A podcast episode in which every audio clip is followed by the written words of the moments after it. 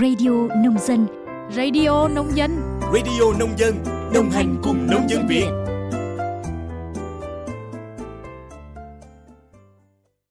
Biên tập viên Minh Quân xin kính chào quý vị và các bạn thính giả của Radio Nông Dân. Quý vị và các bạn đang nghe bản tin nhịp sống nông thôn mới. Bản tin hôm nay ngày 1 tháng 12 năm 2023 sẽ có nội dung về sự kiện của Hội Nông dân trên toàn quốc và tình hình hoạt động sản xuất của ngành nông nghiệp.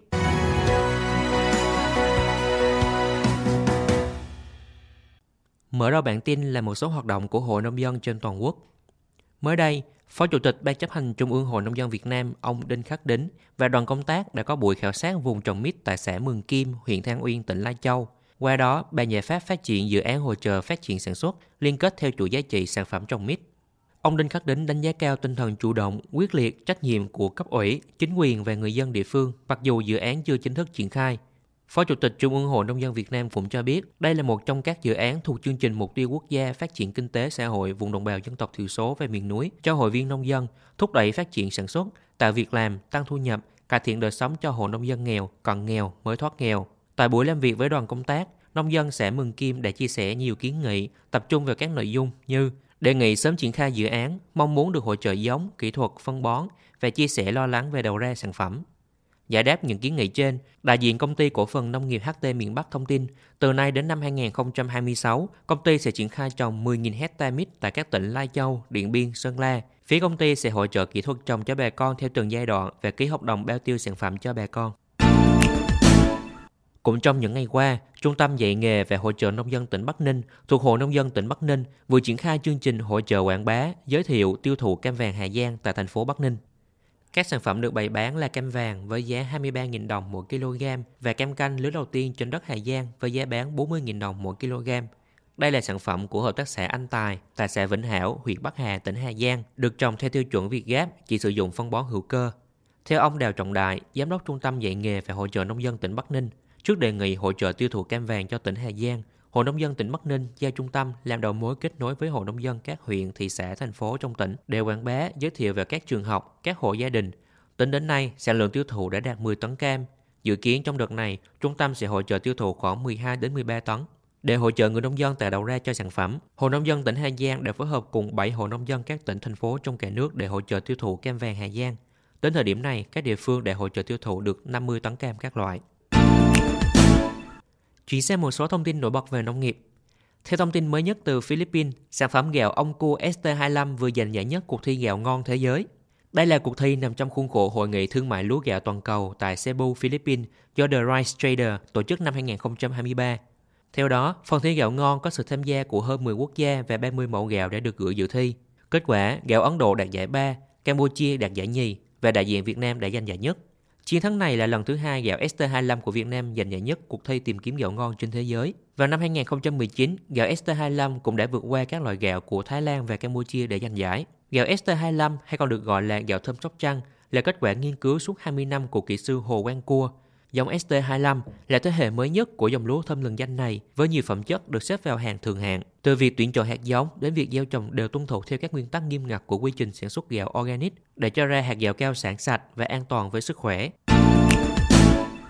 Sau 11 tháng của năm 2023, xuất khẩu 55 thủy sản đạt 47,84 tỷ đô la Mỹ, trong đó xuất siêu đạt 10,55 tỷ đô, tăng hơn 33% so với cùng kỳ năm trước. Đây là số liệu vừa được Bộ Nông nghiệp và Phát triển Nông thôn công bố. Trong tháng 11 năm 2023, xuất khẩu nông lâm thủy sản ước đạt 4,79 tỷ đô la Mỹ, trong đó tất cả các nhóm hàng đều tăng so với cùng kỳ năm 2022. Lũy kế từ đầu năm đến nay, trong toàn bộ các mặt hàng xuất khẩu, nông sản và chăn nuôi là nhóm hàng có giá trị tăng so với cùng kỳ năm trước. Cụ thể, giá trị xuất khẩu nhóm nông sản đạt 24,3 tỷ đô la Mỹ, tăng 17,1%. Nhóm chăn nuôi đạt 453 triệu đô la Mỹ, tăng 23,5%. Đến nay, có 6 sản phẩm, nhóm sản phẩm đạt giá trị xuất khẩu trên 3 tỷ đô la Mỹ là cà phê, gạo, hàng rau quả, hạt điều, tôm, gỗ và các sản phẩm từ gỗ.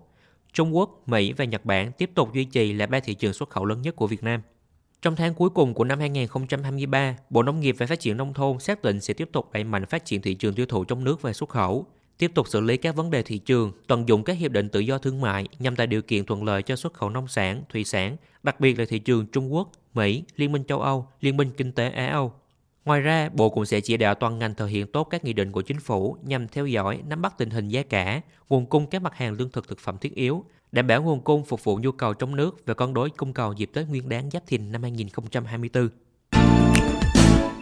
Sau chuyến kiểm tra gỡ thẻ vàng đối với thủy sản Việt Nam vào tháng 10 năm 2023, Ủy ban châu Âu EC đã có phản hồi chưa gỡ thẻ vàng và sẽ kiểm tra lại vào tháng 5 năm 2024. Trước tình hình đó, tỉnh Cà Mau là địa phương mới nhất ra văn bản chỉ đạo nhiệm vụ trọng tâm chống khai thác IUU. Theo đó, mục tiêu đến tháng 4 năm 2024, tỉnh Cà Mau đảm bảo 100% ngư dân nắm và hiểu những quy định về khai thác thủy sản, công tác phòng chống khai thác IUU, 100% số phương tiện thực hiện việc đăng ký, đăng kiểm, đánh dấu tàu cá, cấp giấy phép khai thác thủy sản, lắp đặt thiết bị giám sát hành trình tàu cá theo quy định, cập nhật 100% dữ liệu tàu cá vào cơ sở dữ liệu nghề cá quốc gia, kiểm tra, kiểm soát 100% tàu cá xuất nhập bến tại trạm kiểm soát biên phòng. Bên cạnh đó, tỉnh Cà Mau cũng đặt mục tiêu kiểm soát 100% sản lượng thủy sản khai thác qua các cảng cá chỉ định, 100% sản lượng khai thác qua cảng cá bên cá tư nhân, kiểm tra, kiểm soát tất cả các hồ sơ, lô hàng xuất khẩu sang thị trường châu Âu. Trong khai thác chống khai thác IUU, Ban chỉ đạo IUU tỉnh Cà Mau cũng chỉ đạo lực lượng chức năng điều tra, xử phạt các trường hợp vi phạm khai thác hải sản bất hợp pháp ở vùng biển nước ngoài, xác minh xử phạt các trường hợp vi phạm quy định về mất kết nối VMS theo quy định, vượt ranh giới cho phép trên biển, tàu cá không thực hiện sang tên đổi chủ theo quy định, điều tra, xử lý triệt để các trường hợp tàu cá gửi thiết bị VMS trên tàu cá khác, tàu cá tiếp tay vận chuyển thiết bị VMS của tàu cá khác. Hiện nay, tình hình dịch bệnh tả lợn châu Phi đang diễn biến phức tạp trên cả nước. Trong khi đó, lượng vaccine tiêm trên đàn lợn vẫn chưa đạt kỳ vọng tại nhiều địa phương. Tiến sĩ Trần Xuân Hạnh, Phó Tổng Giám đốc Công ty Cổ phần Thuốc Thú y Trung ương giải thích, việc sử dụng vaccine dịch tả lợn châu Phi chưa cao do người dân còn e dè vì đây là sản phẩm quá mới. Ngoài ra, kinh phí địa phương bố trí để tiêm vaccine còn hạn chế.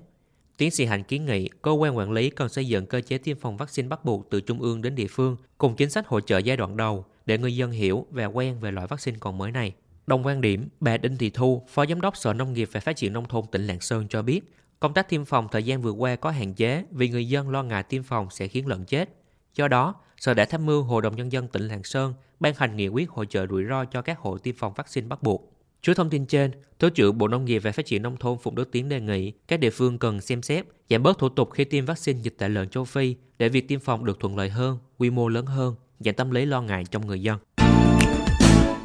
Sau đây là một số thông tin dự báo thời tiết trên biển và đất liền.